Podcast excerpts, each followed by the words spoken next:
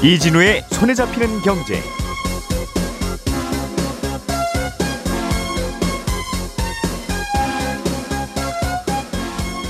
안녕하십니까 이진우입니다. 직장인이 병원을 가야 하는데 병원 문 닫는 시간보다 퇴근 시간이 더 늦다면 지금은 연차 휴가를 쓰고 평일에 병원에 가거나 아니면 토요일 오전에 병원에 가야 하는데요. 앞으로는 이런 경우에 퇴근 후 야간에 비대면 진료를 받을 수 있게 됩니다. 미국에서 생산한 전기차에만 보조금을 주는 미국의 인플레이션 감축법 다들 기억하실 겁니다. 전기차에 들어가는 배터리에도 마찬가지로 똑같은 보조금 규정이 적용되는데요. 중국산 핵심 광물을 썼거나 중국 정부 지분이 25%가 넘는 회사에서 만든 배터리를 사용하면 앞으로는 보조금을 못 받게 됐습니다. 12월 4일 월요일 손에 잡힌 경제 시작합니다.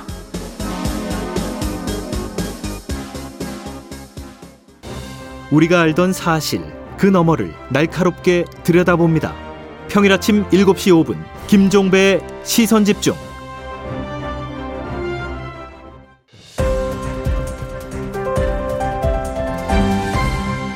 이진우의 손에 잡히는 경제. 네, 월요일 손에 잡히는 경제는 MBC의 양효걸 기자, 언더스탠딩 안승찬 기자 이렇게 두 분과 함께합니다. 두 분 어서 오세요. 안녕하세요. 자, 오늘은 안승찬 기자가 준비해 오신 비대면 진료 확대 소식. 예. 음, 그동안 어, 비대면 진료를 좀 허용해 달라는 환자 쪽 이야기도 있었고 예. 의사들 일부는 야 그거 그렇게 안 보고 진료하면 오히려 위험이 커질 수 있어요. 안 네. 돼요. 어, 그런 의견이었는데 비대면 진료를 좀 더 확대하는 쪽으로 정책이 바뀌는 모양이에요. 그렇습니다. 이제 뭐 코로나 때 다들 경험하셨겠습니다만 그때 이제 비대면 진료가 이제 임시적으로 전면적으로 허용이 됐다가 예. 코로나 끝났으니까 이제 그 이후에 지난 6월부터는 시범 사업 형태로 해서 좀 제한적으로만 허용을 해왔거든요. 음. 그게 좀 불편하다는 의견들이 좀 있었습니다. 그러니까 완전히 코로나 때 허용됐을 때에 비해서 30% 이상 이제 비대면 진료가 감소한 걸로 나왔거든요. 그래서 이- 음. 이번에 정부가 이제 시범 사업 한 5개월 만에 비대면 진료를 추가로 확대하기로 음. 이제 결정한 건데 그러니까 코로나 때는 완전 전면 비대면이 가능했었는데 그렇습니다. 코로나 핑계로 혹은 명분으로 음, 그 끝난 하- 후에는 뭘 좀 못하게 했었어요. 많이, 많이 못하겠죠. 그러니까 음. 가장 큰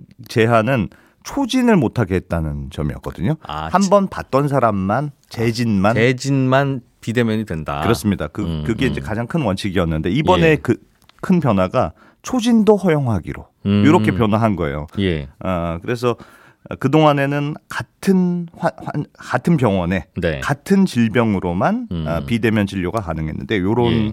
거를 이제 없애버렸던 거. 그러니까 그렇게 만들어 놓으니까 문제가 뭐였냐면 음. 야간이나 공휴일에는 사실상 이용이 불가능한 상황이 되는 겁니다. 왜냐하면 내가 갔던 병원이 같은 병으로만 비대면 진료가 가능, 가능 하니까 그 병원이 주말이나 밤에 문을 열어야지만 비대면 진료가 가능하다는 뜻이잖아요. 아, 아, 아. 네, 네. 그러니까 이게 그래서 뭐 음. 그러면 어떡하냐. 그래서 무슨 일도 있었냐면 월요일 아침이 되면 이제 소아 청소년과 같은 데는 주말 동안 아팠던 아이들이 병원 문 열자마자 이제 막 달려오는 오픈런 현상까지 나타나고 막 그랬는데 음. 그래서 이번에 정부가 바꾼 내용은 오후 6시 이후의 야간 시간대 또 휴일의 경우는 좀 예외적인 시간대니까 음. 이 시간대에서는 모든 환자가 초진이라도 비대면 진료를 받을 수 있도록 허용하자 이렇게 음. 바꾸기로 했습니다. 그러니까 밤이나 주말에 모든 병원이 다 문을 열면 네, 재진만 받는 게 오케이인데 네, 문을 다 안 여니까 그렇습니다. 음, 그럼 그럴 때는 어떻게 하라는 거냐? 어떻게 하는 거냐? 음. 음. 그 낮에는 재진만 되고 지금도 네. 앞, 앞으로도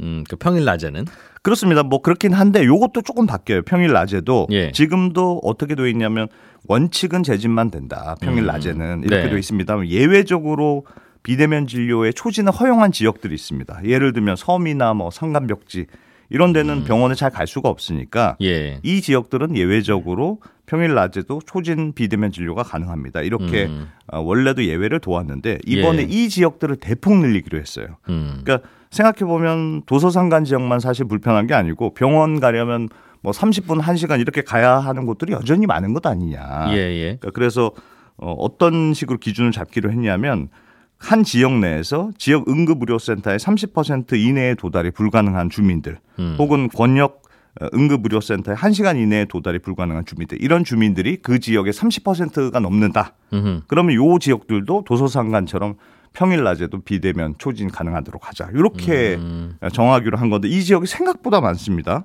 인천의 강화군이라든가 경기도 뭐 양평, 여주, 동두천, 예. 뭐 강원도에서도 동해, 속초, 뭐 음. 충주, 밀양, 통영 뭐 이런 등등등 총 98개 지역이 이번에 지정이 됐거든요. 그러니까 그 동네 읍면 읍 소재지 근처에 사시는 분들이야 병원이 가깝지만 예. 예를 들면 뭐 양평군 하더라도 여주군 이렇게 하면 가까운 데도 흩- 있습니다만 흩어져 예. 사시는 분들이 그렇습니다. 많으니까 네.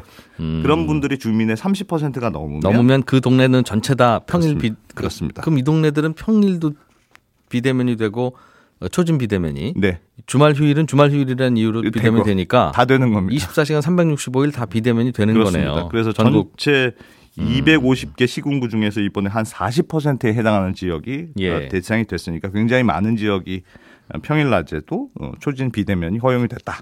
음. 보시면 되겠습니다.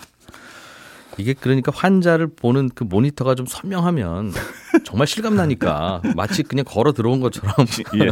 할수 있으니까 네. 그될 텐데 또 그게 불편하니까 또 의사들은 눈으로 보는 게 좋다는 의견이었는데 아무튼 서울 같은 대도시는 평일 낮 시간에는 내가 한 번 갔던 병원에서만 재진이 가능하다는 마- 설명이었는데 예. 이거는 지켜진다는 거죠? 그것도 조금 변화가 있습니다.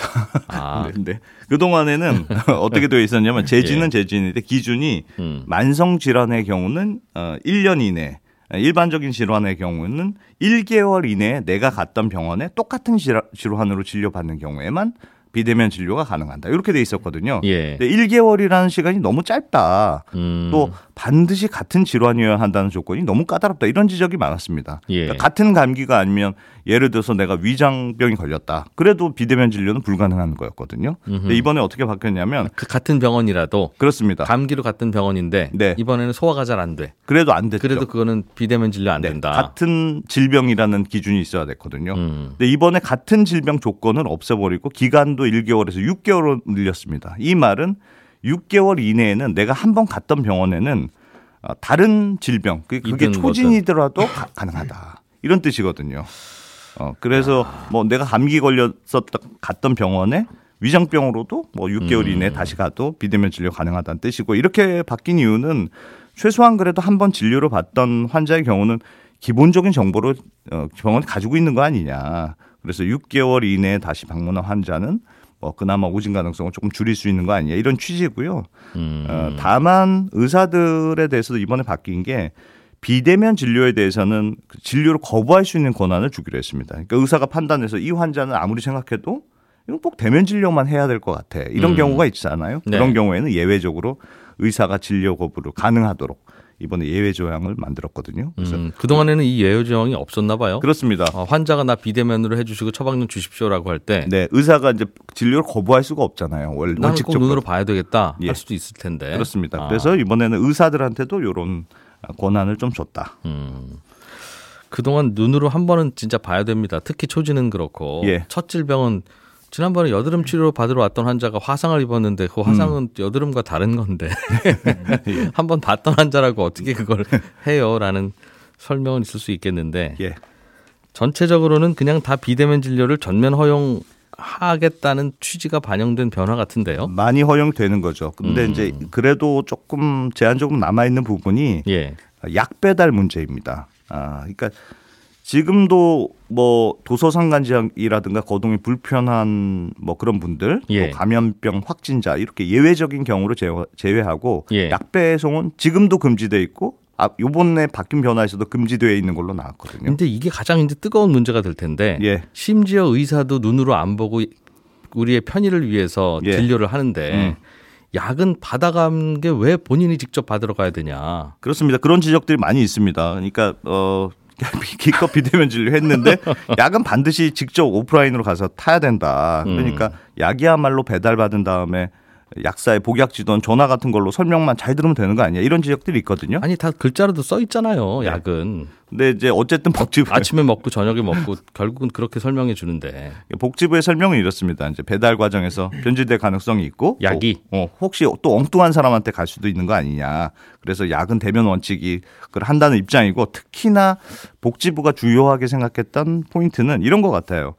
약국은 밤이나 주말에도 여는 곳이 너무 많다. 이런 이유를 들고 있거든요. 그러니까 복지부가 조사를 해보니까 밤 8시 이후에도 전국의 40% 정도가 약국 문을 열더라. 이거 9시 이후에 조사하면 조사 확 떨어질 텐데 하필이면 40% 숫자 맞추려고 이거 8시도 조사한 거죠. 그렇습니다. 그래서 토요일에도 한 절반 정도 약국이 열고 일요일에도 한 15% 이렇게 여니까 그래도 약국은 어느 정도는 접근성이 가능하지 않느냐. 그래서 굳이 비대면으로 안 해도 된다는 입장인데 요거는 조금 여전히 불편한 점이 있을 것 같습니다. 네. 물론 다 비대면으로 하면 그 위험한 게 있을 수는 있을 거예요. 예. 의사가 보는 것도 위험한 게 있을 수 있고 이제 약사가 약을 줄 때도 당연히 피- 대면이 편하죠. 편하고 안전하죠. 그러나 불편함 때문에 불편함과 안전함을 저울질하다가 우리가 불편함이 너무 심한 것 같다. 이러다가 환자가 더 심해질 수도 있다라는 판단으로 비대면을 허용했으면 네. 그럼 다 하는 거지. 약만 더 불편할 게 뭐가 있습니까? 결국은 어, 의사 집단의 반발보다는 약사 집단의 반발이 좀 더 강했다고 볼 수밖에 없을 것 같은데 예. 들으시는 분들은 불편할 수 있겠으나 알겠습니다. 지금까지 얘기한 건 언제부터 적용되는 거예요? 15일부터 적용되니까 금방 적용이 됩니다. 어, 다만 이제 대한의사협회에서 뭐 하여튼 장- 당장 철회하라 이런 입장문을 냈기 때문에 진통은 예. 좀 있을 것 같아요. 그러니까 정부와 의사가 합의한 게 비대면 진료는 보조적 수단으로만 쓰기로 한 거 아니냐, 음. 개진을 중심으로만 하기로 한 거 아니냐, 이걸 정부가 깼다 이렇게 주장하고 있어서 예. 의사단체 반대를 극복하는 게 중요한 기준이 될 것 같습니다. 근데 이렇게 되면 아마 전국의 의- 그 병원과 약국의 여러 가지 그 권리금 문제들 예, 특히 어느 지역에 자리 잡은 의사는 그냥 그 동네 사람들은 다 그 병원 가는 거고 그 옆에 약국은 다 거기서 이제 처방전 받는 건데 네, 이렇게 온라인으로 처방받고 온라인으로 배송받게 되면 그게 질서가 다 흐트러질 거라서 음. 그에 따른 이제 이익들의 충돌이 꽤 있을 것 같아요. 그래서 사실은 네. 비대면 진료가 안착이 되려면 주치의 제도하고 같이 가야 된다는 의견들이 많아요. 그러니까 내가 일차적으로는 계속 의사와 어, 음. 똑같은 의사와 계속 만나게 되면 그래야 안 그런 보고 안 갈수 오진에. 대한 뭐 그 위험성도 줄어들고 음. 어, 그래서 편리함도 생기고 그래서 결국은 그런 전체적인 의료 시스템 변화와 같이 가야 되는 거 아니냐 예. 뭐 이런 지적도 있습니다. 자, 양효걸 기자가 준비해 오신 미국의 전기차 배터리 보조금 규정. 네. 이것도 대충은 나왔던 건데 네. 아주 세세한 규정까지는 나중에 정합시다라고 운영됐던 거였나 봐요. 맞습니다. 이 세부안이 이제 발표된 건데요. 요약을 좀 해보자면 사실상 중국에 있는 모든 기업을 미국의 전기차 보조금 대상에서 제외한다라는 내용이고 예. 또 중국 회사가 미국이나 제3국 같은 중국 밖에서 외국 기업하고 합작 회사를 만들어도 음. 이 중국 정부와 관련된 합작 회사 지분이 25%를 넘으면 보조금을 못 받습니다. 예. 아, 현재 미국은 이제 배터리 부품과 핵심 광물의 원산지 요건 만족시키고 그다음에 북미에서 최종 조립된 전기차 대상으로 한 어, 최대 7,500달러 그러니까 우리 돈으로 한 천만 원 정도 보조금을 주고 있거든요. 예. 근데 이 혜택을 받을 수 없는 외국 우려 기업의 이 가이드라인을 발표한 거고요. 어, 나라로 보면은 중국, 러시아, 이란, 북한 이렇게 속해져 있습니다. 음. 아, 실제로 미국 재무부의 타깃은 이제 배터리를 중심으로 보면 중국이고요. 이번 예. 조치로 미국의 배터리 공급망에서 중국을 제외시키는 걸 좀 명확하게 한 겁니다. 그럼 중국산을 어떻게 제외시킵니까? 일단 중국이 만든 배터리 부품을 쓰면 내년부터 그다음에 핵심 광물을 사용하면 2025년부터 미국 보조금을 못 받습니다. 음. 아, 크게 두 가지로 나눠 보면 첫 번째는 핵심 원료인데 아, 중국에서 채굴한 핵심 광물을 써서 배터리 만들면 보조금 대상 빠지고요. 그건 중국이 만든 게 아니라 어떤 다른 나라가 만든 거라도 맞습니다. 어. 예, 아무리 배터리를 중국이 하는 다른 나라에서 만든다 하더- 하더라도 중국에서 원료를 캐내거나 가공하면 역시 이제 보조금 못 받고요. 예. 그럼 두 번째로 그럼 원료는 됐고 그러면 중국 배터리 회사는 어떻게 되냐 했을 때 음. 당연히 중국 기업이 만든 배터리는 보조금 안 나가고요. 음. 다만 한 가지 방법이 있는 게 중국이 아닌 제3국에서 중국 기업하고 합작 회사를 만들면 보조금을 받을 수가 있습니다. 예. 그런데 합작 회사의 경우에는 중국 정부 관련 기업의 지분율이 25%를 넘으면 안 된다는 조건이 붙었습니다. 음. 그럼 중국 아 그러니까 중국 입장에서는 어떻게 빠져나갈 방법이 없어 이 보이는데 촘촘하게 한 예. 거죠. 네. 25%까지는 되는데 중국 기업의 지분이 네, 그 이상은 이래도 저래도 다 안 된다. 맞습니다. 음. 네. 아, 그러면 이게 자본 자본 비율이 그렇다는 거, 건데 이게 그 예를 들면 25% 미만의 지분율을 갖고 네. 그 대신 중국 정부가 뭐 배터리고 뭐건 다 공급하니까 네. 너희들 이익의 100 뭐 90%를 우리 줘 이럴 네. 수도 있잖아요. 네, 그래서 이제 딱 그 자본 비율만 이야기하는 건 아니고요. 이사회 의결권이라든지 아니면은 지적 재산권도 포함이 됩니다. 음. 예를 들어서 기본 원칙은 이건데요. 합작으로 만든 회사를 중국 기업이 통제하면 안 된다. 이게 사실 대원칙이고 예. 지분율은 낮아도 각종 예외 조항을 둔다든지 뭐 의결권을 행사한다든지 아니면은 그 기업의 핵심 특허가 중국에만 있다든지 할 경우에는 네. 중국 기업이 이 합작 회사를 통제하는 것으로 보고 보조금을 못 주겠다는 겁니다. 그건 내부적으로 복잡한 그걸 관찰을 해야 될 텐데 네. 실제로 미국에서 뭐 포드 회사는 중국의 CATL하고 네. 합작법인 만들어서 거기서 배터리 생산하겠다고 했잖아요. 맞습니다. 이게 지금 포드가 지분 100%를 가지고 있거든요. 근데 음. CATL 같은 경우에는 이 기술을 가지고 만약에 생산량이라든지 생산 일정을 컨트롤한다라고 음. 하면 사실상 보조금을 못 받게 되는 겁니다. 아. 알겠습니다. 네. 어. 어 근데 과거랑 조금 달라진 점은 있거든요. 예. 과거 이제 반도체 규제의 경우에는 이 중국 민간 기업 지분까지 25%로 제한을 했었는데 이번 배터리의 경우에는 중국 정부 관련 기업 지분에만 제한을 건 겁니다. 그러니까 음. 이 얘기는 어, 일단 합작법인 지분율에 있어서는 좀 한 발 물러섰다 이렇게 볼 수가 있는데 반도체보다는 배터리에서 원료든 완제품이든 중국 의존도가 훨씬 크거든요. 그래서 음. 이거 어느 정도 좀 반영한 거 아니냐라는 이제 조치로 보입니다. 중국의 민간 기업은 괜찮다. 민간 기업인데 그 민간 기업이 그 모기업이 뭐 만약에 중국 정부 지분이 뭐 많이 들어가 있다든지 아니면 음. 중국 정부의 통제가 강하다든지 하면은 중국 관련 지, 기업으로 분류가 됩니다. 근데 중국에 안 그런 기업이 어디 있어요? 알리바바 CEO도 어느 날 갑자기 행방불명이 되는 나라인데. 네. 그래서 지금 정부도 그러면은 어느 정도 민간 기업이 괜찮느냐, 중국 민간 기업이 괜찮느냐를 미국에 다시 재질의를 한다고 그런 방침을 세웠습니다. 예전에 우리도 비슷한 시기에 또 네. 재벌 기업들 대기업들이 있었습니다만 다 대통령이 님자가 조선소를 맡아줘야 되겠어 하면 조선소 하는 거고 맞습니다. 뭐 그렇던 시기였으니까 네. 그게 다 입김이 있을 텐데 알겠습니다. 우리가 이 뉴스를 중요하게 보는 이유는 실제로는 미국과 중국이 어떻게 싸우나 관전하려는 게 아니라 네. 우리가 배터리 만들어서 세상에 세계에 팔아야 되는데 네. 만들다 보면 중국의 재료든 중국의 기술이든 어찌어찌 쓸 방법이 없, 쓸 수밖에 없는 경우가 있을 텐데 네. 그때 영향을 받느냐 이게 좀 걱정이어서요. 맞습니다. 이 특히 이제 합작법인 같은 경우에는 가장 우리나라 기업들하고 이제 피부로 와닿는 문제인데요. 그러니까 음. 아, 처음에 이제 어, 인플레이션 감축법이 나왔을 때 중국 기업과 우리나라 기업들이 해결책으로 모색한 게 합작법인이었습니다. 왜냐하면 중국 같은 경우에는 이제 어떻게든 최대한 중국 색깔 지우면서 미국 시장에 우회적으로 수출을 해야 되고 예. 우리 같은 경우에는 원료를 좀 안정적으로 공급받아야 되기 때문에 그 과정에서 나온 해결책이 합작법인이었거든요. 지금 예. 아, 우리 주요 기업 아홉 곳이 이제 중국 기업과 합작법인 설립을 준비하고 있는데 음. 이게 25%라는 구체적인 수치가 나오면서 이걸 조정하는 게 굉장히 큰 문제가 됐습니다. 음. 대부분 합작법인이라고 하면은 이제 조인트 벤처 형태이기 때문에 뭐 49대 51이라든지 아니면 50대 50이라든지 이렇게 이제 설정을 해놓는데 이게 25% 이하로 무조건 맞춰야 되면은 그럼 중국, 당장 중국이 할 리가 없을 것 같은데요. 근데 중국 입장에서도 미국 시장을 아예 못 들어가는 것보다는 음. 합작법인을 통해서 어느 정도 지분을 어 행성해 놓는 게 좋겠다라는 이제 입장입니다. 그러면 합작법인을 만들고 중국에서 그 원료를 대부분 납품받아도 그건 된다는 겁니까? 맞습니다. 그러니까 합작법인이 그 중국의 지배권, 그러니까 아까 말씀하신 것처럼 원료를 공급하더라도 그게 음. 생산량이나 어떤 어, 스케줄에 영향을 미치면 안 되고요. 미국이 정한 핵심 광물, 그거는 또 다른 문제입니다. 그래서 이 핵심 광물을 지나치게 많이 쓰면 음. 어, 또 이제 이것도 어, 제한을 받게 되는 겁니다. 근데 중국에서만 나는 배터리 원료들이 꽤 있을 텐데요. 중국 거 안 쓰면 안 되는. 맞습니다. 특히 이제 나는 데는 남미나 이런 데서 날 수도 있는데 특히 음. 재련이나 가공은 중국이 거의 어, 독점하다시피 한 광물들이 야. 몇개 있어서 이게 좀 문제로. 합작법인은 25%에 맞추고 핵심 광물은 중국 아닌 데서 찾아야 되는 숙제가 뚝 떨어진 거네요, 지금. 맞습니다. 어, 업계에는. 아, 이러니까 이게 자, 주말에도 해외 뉴스를 안 볼 수가 없는 게. 네, 안승찬 기자, 양효걸 기자였고요. 광고 잠깐 듣고 친절한 경제로 이어집니다.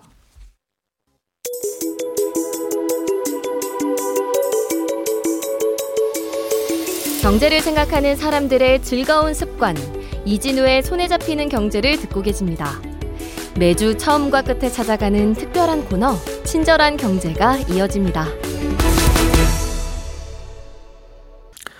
네, 오늘은 청취자 임인철 씨가 우리나라 인구가 앞으로 감소하면 자동차를 몰고 나오는 사람들 숫자도 줄어들 테니 전국의 도로는 아주 한가해질 것 같은데 정말 그렇겠습니까? 이런 질문을 재미있는 질문을 보내주셨습니다. 인구가 감소해도 사람들 소득이 늘어나면 한 사람이 자동차를 두 대, 세 대, 네 대 가질 수는 있으니까 차량 등록 대수는 앞으로도 계속 늘어날 수는 있는데요. 질문하신 것처럼 그렇더라도 사람이 동시에 차 두 대를 몰고 나올 수는 없으니까요. 통행량은 줄어들지 않겠느냐? 그건 맞습니다. 통행량은 줄어들고 도로는 지금보다 한가해지겠죠. 정확히 말하면 그건 우리나라 총 인구가 늘고 줄고에 비례하는 건 아닐 거고 인구 중에서도 생산 가능 인구로 분류되면서 그래서 운전을 활발하게 할 만한 인구, 즉 20세부터 약 55세까지 인구 집단이 그 집단이 늘어나느냐, 그 집단이 줄어드느냐에 따라서 도로도 막힐 거냐, 아닐 거냐가 정해질 겁니다. 자, 그럼 이제 도로를 좀 좁게 만들어도 되겠네. 그러나 이렇게 생각하면 안 될 겁니다. 인구가 줄어들면 전국이 골고루 줄어드는 게 아니라 농어촌 인구는 줄어드는데 도시 인구는 오히려 더 늘어날 수도 있거든요. 어, 농어촌 인구가 줄어들면 거기서 영업하는 약국, 슈퍼마켓, 병원 뭐 이런 것도 장사가 안 되니 접고 도시로 옮기고 그렇게 될 거고 그러면 그런 곳은 사람 살기가 더 불편하고 어려워질 테니까 거기에 살던 분들도 도시로 이사를 어쩔 수 없이 와야 되지 않겠습니까? 그러면 도시 인구는 오히려 더 늘어나기도 하고 그러면 전체 인구는 줄어도 도시 근처 도로는 지금보다 더 막힐 수도 있습니다. 그리고 우리나라 인구가 지금은 좀 줄어들지만 또 몇십 년 지나면 다시 늘어날 수도 있잖아요. 그럼 그때 다시 도로를 넓혀야 되는데 이미 만들어진 도시의 도로를 더 넓히는 건 참 어렵기 때문에 인구가 줄어드니까 이런 거 이런 거는 필요 없겠다 없애자 하는 건 사실은 훨씬 신중해야 됩니다.